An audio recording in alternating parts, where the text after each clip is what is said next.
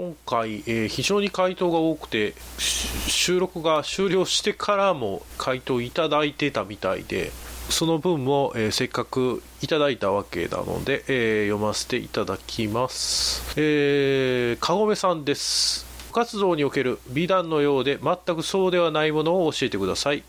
茶道部で抹茶ができなくて緑茶をブレンドしまくってごまかしたことがある。どうなんでしょうね。甘いって思うんじゃないですかね。抹茶のイメージってやっぱり苦いし、実際に苦いんでブレンドしまくって綾鷹とかもう16茶みたいにちょっといろんなもの入ってるのもさすがにわかるんちゃうかな。さすがにわかると思いますけどね。はい。続きまして、ゆうすけさんです。いきます。ゆうす。部活動における美談のようで全くそうではないものを教えてください。陸上部の補欠がリレーの選手のためにバトンに白飯を詰めた。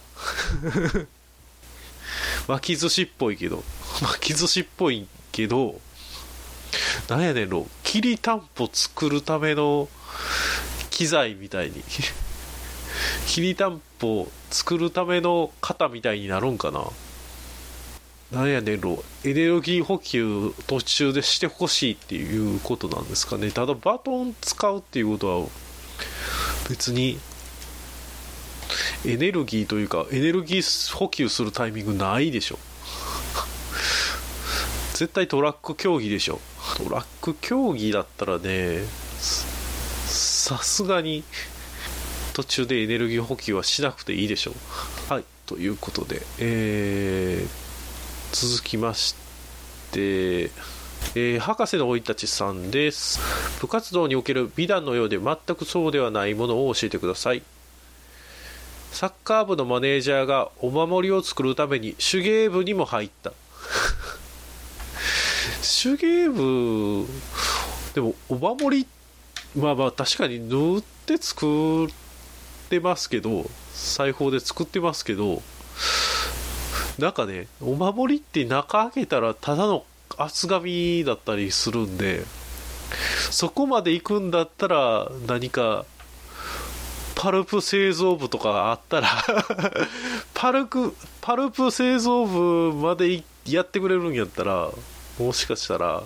これ本気やなって思うかもしれないですね。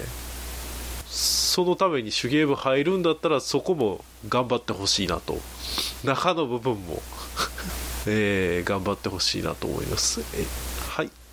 続きまして、吉永さんです。部活動における美談のようで全くそうではないものを教えてください。卓球部なのにバスケ部から体育館を奪った。相当バスケ部スペース取りますからね。だって小学校の体育館なんて一面使ったらそれでおしまいとかでしょ。バスケ部ってバスケというか、大人のバスケは小学校の体育館くらいの大きさで一面使ってしまうんで、100% 使ってしまう感じなんで、卓球部なのにですよ。なんでしょう、壇上ですね、体育館の壇上に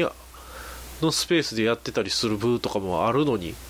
全面奪うっていうことは普通に強豪なんじゃないですか。めちゃめちゃ強豪の可能性はありますね。別に悪いことじゃない。めちゃめちゃ強豪の卓球部なんかもしれないですね。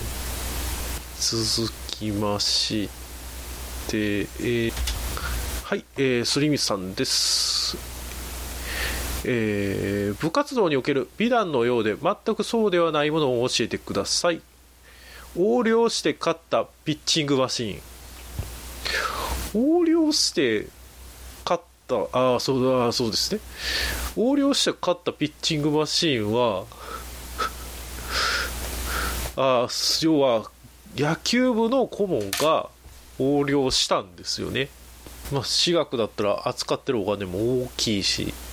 ピッチングマシーン、まあ、逆にそうなのか、逆に卓球部の逆パターンでピッチングマシーンを入れれない弱小チームなんでしょうね。まあ、確かに強くなるためにピッチングマシーンを入れるっていうことはしてくれるものの、横領して、3000万かけた試合に臨んでお金を膨らましてピッチングマシーンとか、プロ仕様のシートとか何やったら阪神園芸さんみたいに芝生を整えてくれる人雇ったり、ほぼ在宅ですよね。在宅でもないですよね。マフィアですよね。そんな野球部。はい、はい、スカイドンさんです。部活動における美談のようで全くそうではないものを教えてください。山岳部が山で遭難するも必死で下山を試みた。その下山途中で酔った蕎麦屋に食べログで 4.5 をつけた。割と必死な割にはゆとりがあるんかな。必死で試みた上で蕎麦屋がもう死にかけてたところに蕎麦屋があって美味しく感じたんや。そら美味しく感じるでしょ。そらそうやよな。そんだけ必死な思いして降りてきて地雷っちゃ地雷ですよね。向こう他の良いコンディションでそこの蕎麦屋さんに行こうかなと思ってる人は死にかかってる人がなんとか食べようとした蕎麦屋さんが 4.5 つけてるっていうその 4.5 は地雷ですよね。はい、はい、夢がさんです。夢がひとひらさんです。茶道部で使っていた大事な茶碗を落として割りそうになったが、元バレー部の後輩がスーパー回転レシーブで受け止め、なんとか割れずに済んだ。まあ部活動における、まあそうですね、一回バレー部はやめてるんですね。そうなんでね。それがそうか、まあ、前の部の経験が生きるパターンって結構少年漫画ではありがちで、そういうなんていうか野球一本でやってきました的な子が活躍するのってあんまりもうないかもしれないですね。他の部にいたけど活躍できなくって人が足りないから入って、そこでそっちの方が合ってたみたいなはありますね。それが茶道部編ですよね。それの茶道部編です。はい。さあ、手すり野郎さんです。それではいきます。部活動における美談のようで全くそうではないものを教えてください。合唱部、先輩、俺と一緒に指揮者やりましょう。合唱部に指揮者って言いました？合唱部には指揮者がいるんですね。オーケストラ部、そうですね。オーケストラだけじゃないですね。合唱部にも指揮者はいるんですね。まあ、2枠あるっていうのがね、2枠ないやろっていう、そのポジション。一緒に、まあでもそうなんかな。なんかまあサッカーでも一応第2ゴールキーパーはいるわけで、キャッチャーも2人はいる。で本当の万が一のために、例えばキャッチャー経験がある外野手とか選手を第3キャッチャーとして置いとくとか、そういうパターンはあるんでまあ2人でもしかしたら2番手と3番手になるかもしれないけど、やるとかはあるんかもしれない。怪我で欠場しないでしょうけどね。指揮者は、ありがとうございました、続きまして空飛ぶタイヤさんです。部活動における美談のようで全くそうではないものを教えてください。山岳部のガチがハエのために他人の記念写真を撮った山岳部のガチ勢ですね。どうですか、まあまあインスタ映えとかそういうことですね。で、他人の記念写真を撮るぐらい余裕があるんです。どちらかというとカメラじゃないですか。カメラ部というか、そうですね、カメラ部の方が正しいでも山岳部のガチになってくると、この、あ、そうか、このポイントがいいですよとかわかるんかな、あそこまでちょっと登ってから撮りましょうかとか、俯瞰であなたも背景を入るように撮りますよとか、あ、そういうのができる方なんだ山岳部のガチはそれができるんや。それどちらかというと、なんていうか、過酷な環境を撮ったりするカメラマンに向いてる人なんじゃないのかな。はい、続きましてベンスケさんです。部活動における美談のようで全くそうではないものを教えてください。手こき部が自主練をたくさん行った影響で天下が売れなくなった結局何なんでしょうね。結局なんていうのかな、礼に始まり礼に終わる的なことなんでしょうね。礼、手で始まり手で終わったんでしょうね。何言うてんねん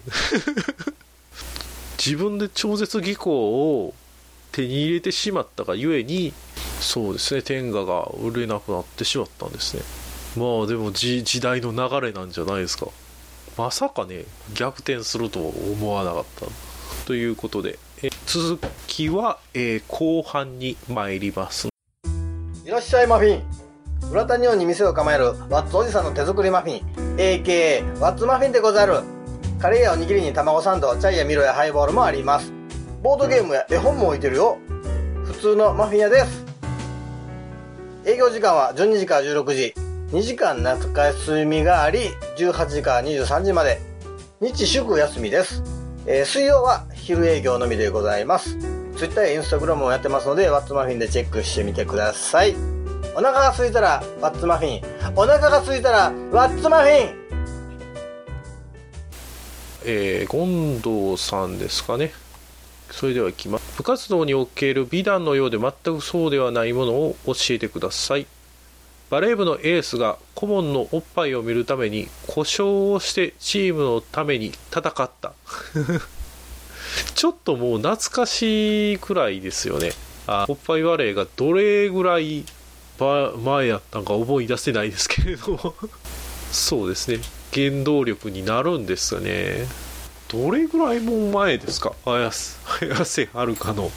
おっぱいバレーは2009年っていうことは、もう9年前、10年前、そうですね。なんか実話を、あ、そうですそうです、ありましたありました。で、実話を元に、今ウィキを見てるんですけど、原作者の水野さんがラジオの構成をしてた時代に番組中の電話で男子バレー部の顧問をしている女性教師から聞いた、優勝したら部員におっぱいを見せるという話をモチーフに高校バレーを取材して創作された実話を元にしてはいるが、ヒントに創作されたフィクションのオリジナル作品であって、ノンフィクションではない。そこら辺のそういうややこしいのをギャグにしてた鷹の爪のエピソードがあったんだそうです、鷹の爪団のエピソードの中で、じゃあ実話をヒントに創作されたフィクションのオリジナル作品だとか、そういうのがなんていうか実話を元にしたみたいな話がその当時は流行ってたんですよね。そう、余命1ヶ月の花嫁も同じ時期だったんですよね。はいはいはい。で、そうですね、嫁1ヶ月の花嫁に諸説あったから、そういう話に、そういうのが、ありましたね。さてさて、続きましてスプリンガーさんです。それではいきます。部活動における美談のようで全くそうではないものを教えてください。水泳部の顧問が競泳水着の AV を避けて OL もので我慢したまあね、聞いたことある。まあ例えば教員の人が、女性の教員の人が、同人誌とかそういったカルチャーでしょたものが無理になったとか、そういう話は聞いたことがあるんで、やっぱりそういうわざと避けたりするんでしょうね。まあパッケージからして、レイのプールが見えた時点で、もしかしたらレイのプールの作品も苦手かもしれないですねわざと避けてしまうかもしれない。続きまして、J 中野さんです。部活動における美談のようで全くそうではないものを教えてください。1年生が試合中もボール磨きをさせられていた公式球とかあるでしょ公式球もきれいにして返してあげようっていうことなのかな。まあまあ大きな野球部だったら、例えばね、1軍から3軍とかまであって、それのボール磨き、まあまあ同じ場所にいないかもしれないですね。その大会になったら1軍の選手だけしか、大会についていってなくて、別に見学させられもせずボール磨きをさせられていた人はいるかもしれないですね、普通に。まあ、大きな野球部だったらなおさらですね。続きまして、ゴリラスーパーゴリラさんです。部活動における美談のようで全くそうではないものを教えてください。調理部が故郷では絶対に食べられないお菓子を外国の子供に振る舞うこれね、まあいろいろ考えれるパターンはあるんですけど、例えば宗教上の問題かもしれないけど、あとは何だろう、絶対に食べられないお菓子、外国の子供が絶対に食べれないようなお菓子なのかな。あ、そうか、故郷っていう言い方をしませんもんね。自分の地元だったらそういうことやから、外国の子供に、まあいいことなように聞こえるんですけど、なんか法に触れたりとか何かしらダメなところがあるんじゃないのかな。海外のお菓子を振る舞う、めちゃめちゃ甘い海外の菓子とかはあるんですけど、そういうのではなさそうですよね。なんか多分宗教的に問題があるようなお菓子をあんのかな肉とかはわかるけど、そうじゃないですね。お菓子なんだ。続きまして木曜屋さんです。いきます。部活動における美談のようで全くそうではないものを教えてください。飼育小屋に爆竹ばらまき部が20年もの間活動していない、静かなものだ飼育小屋に爆竹ばらまき部までが部の名前ですねまあクズですけどまあでもそりゃそうですね。20年とかまで活動してたんですね。20年前は活動してたんですね1998年までは活動してたんだよ。昔の不良が流行った時代のノリな気はするんですけど、98って言ったら明らかにもうそんなんもう終わってる時期なんで、そいつ最後の98年くらいまでおったやつが頑張って悪いことしてたなっていう感じはしますね。無理して98までやってたなっていうはい、ということで、無理してだな無理してやってるよね。はい、続きましでブルータス森翔吾さんですきます、部活動における美談のようで全くそうではないものを教えてください。科学部の部長が顕微鏡で覗いたヒドラ相手に告白の練習全然ヒドラっていうものが分からなくて、水槽の中ヒドラは淡水に生息しているクラゲやイソギンチャクの仲間っていうことなんですけどヒドラって言われて普通にファンタジー的なものだと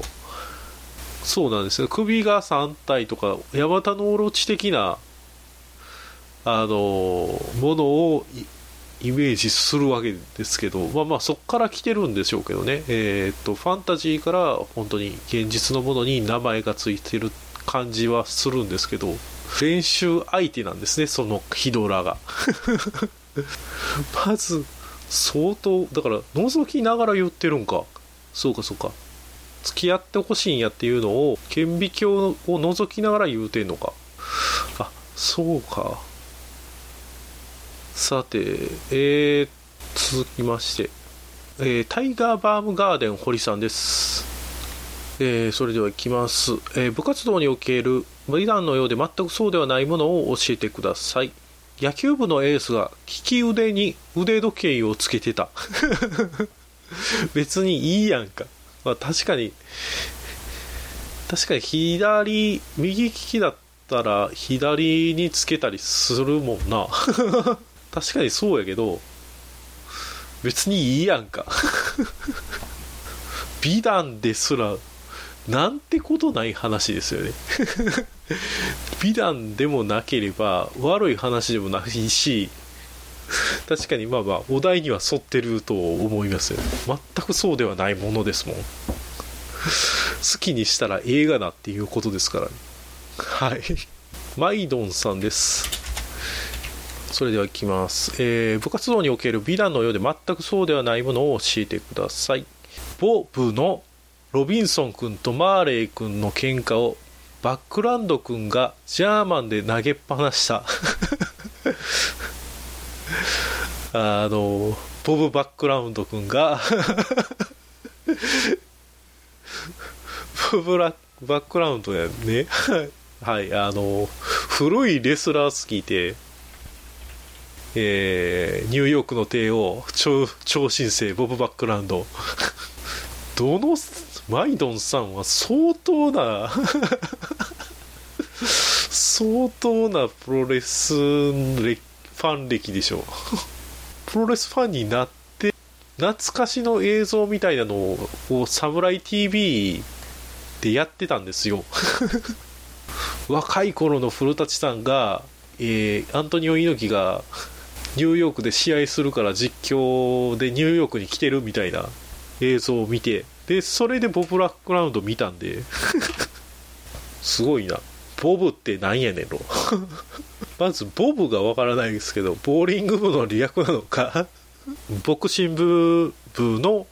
略なのかよくわからないしということで、はい、最後ですね、タイガーバームガーデン田中さんです、はい、それではいきます。部活動における美談のようで全くそうではないものを教えてください。帰宅部が部費でレクサス買って乗り回しているなんで帰宅部が部費降りてかつレクサス買えるぐらいの額なんや。レクサス買える額降りる部ってあるんだ。あ、まあでもそうか、それこそ大きなね、野球部なんかはそれぐらい年間それぐらいはあるわけですよね、予算が。それそうか、だから強豪帰宅部ですよ強豪帰宅部が部費で買えるぐらいのレクサス買えるぐらいの部費が強行だから降りるんですよ。すごいな。なんかやっぱり1軍2軍3軍とかあるぐらいの帰宅部で、1軍はまっすぐ買えるけど3軍やったらまだまだやからちょっと野球とかやったりしてるかもしれないですね。野球とかサッカーとかちょっとやってしまってたりするんでしょうね。3軍ぐらいになると、ああ、それは3軍ですね。遊びで野球とかサッカーとかやってるんでしょうね。ということでですね、まあ個人的なお二人の、小園さん、豆腐さんはベストアンサー賞、出していただいてますが、そうですね。それではベストアンサー賞は、マイドンさんの活動における美談のようで全くそうではないものを教えてください。ボブのロビンソン君とマーレー君の喧嘩をバックランド君がジャーマンで投げっぱなしたです、個人的な趣味で申し訳ないですが、ベストアンサー賞としてファミマの300円券を、送らさせていただきますということで告知ですね。まあ、この大喜利の、公開収録という形ですね。はい、大喜利収録会ボリューム4を行います。18年今年の12月29日、もう年の瀬ですね。はい、で行います。車座の大喜利を会議室でする会です。収録した音声をポッドキャストとして配信させていただきます。ホワイトボードはこちら側で用意いたします。会費以外に2台お題を用意していただきたいですが、こちらでも何台かお題を用意しております。ご自由にお使いください。見学の方は無料です。興味ありでコメントに、見学希望と入力をお願いします。ツイプラの方ですね。はい、表明をお願いします。見学希望者は2名様、定員が10名様までとなっております。会費300円。場所がココプラザ、新大阪近くの大阪市立青少年センター、会議室701です。12月29日会場が19時、開始時間が19時15分終了時間が21時45分となります。そうですね、大喜利やって軽い感じで大喜利をやるのが例えばカラオケボックスだったり、イベント用の箱もいっぱい、予約が埋まってたりするんで、なんとか会議室ぐらいは取れましたので、そちらでまあ大喜利をしていただければと思います。